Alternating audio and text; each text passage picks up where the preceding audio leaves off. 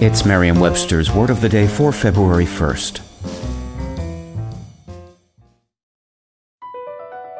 BP added more than $70 billion to the U.S. economy in 2022 by making investments from coast to coast.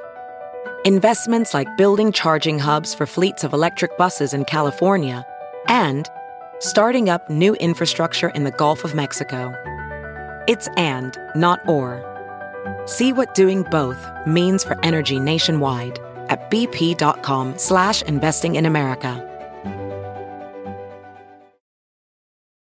Today's word is gadabout, spelled G-A-D-A-B-O-U-T. Gadabout is a noun that means a person who goes from place to place in social activity.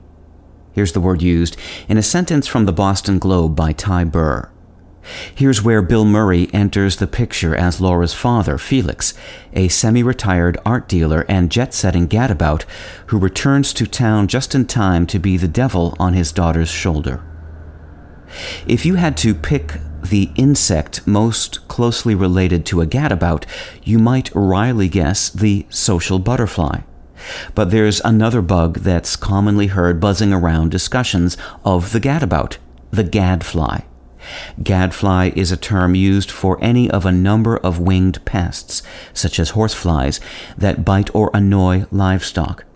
Since gadflies are known for their nasty bite, it's not surprising that they are named after a sharp chisel or pointed bar used by miners to loosen rock, and ore called a gad.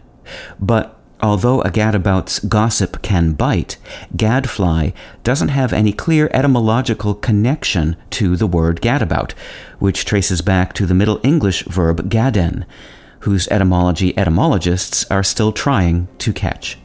With your word of the day, I'm Peter Sokolowski. Visit merriam-webster.com today for definitions, wordplay, and trending word lookups.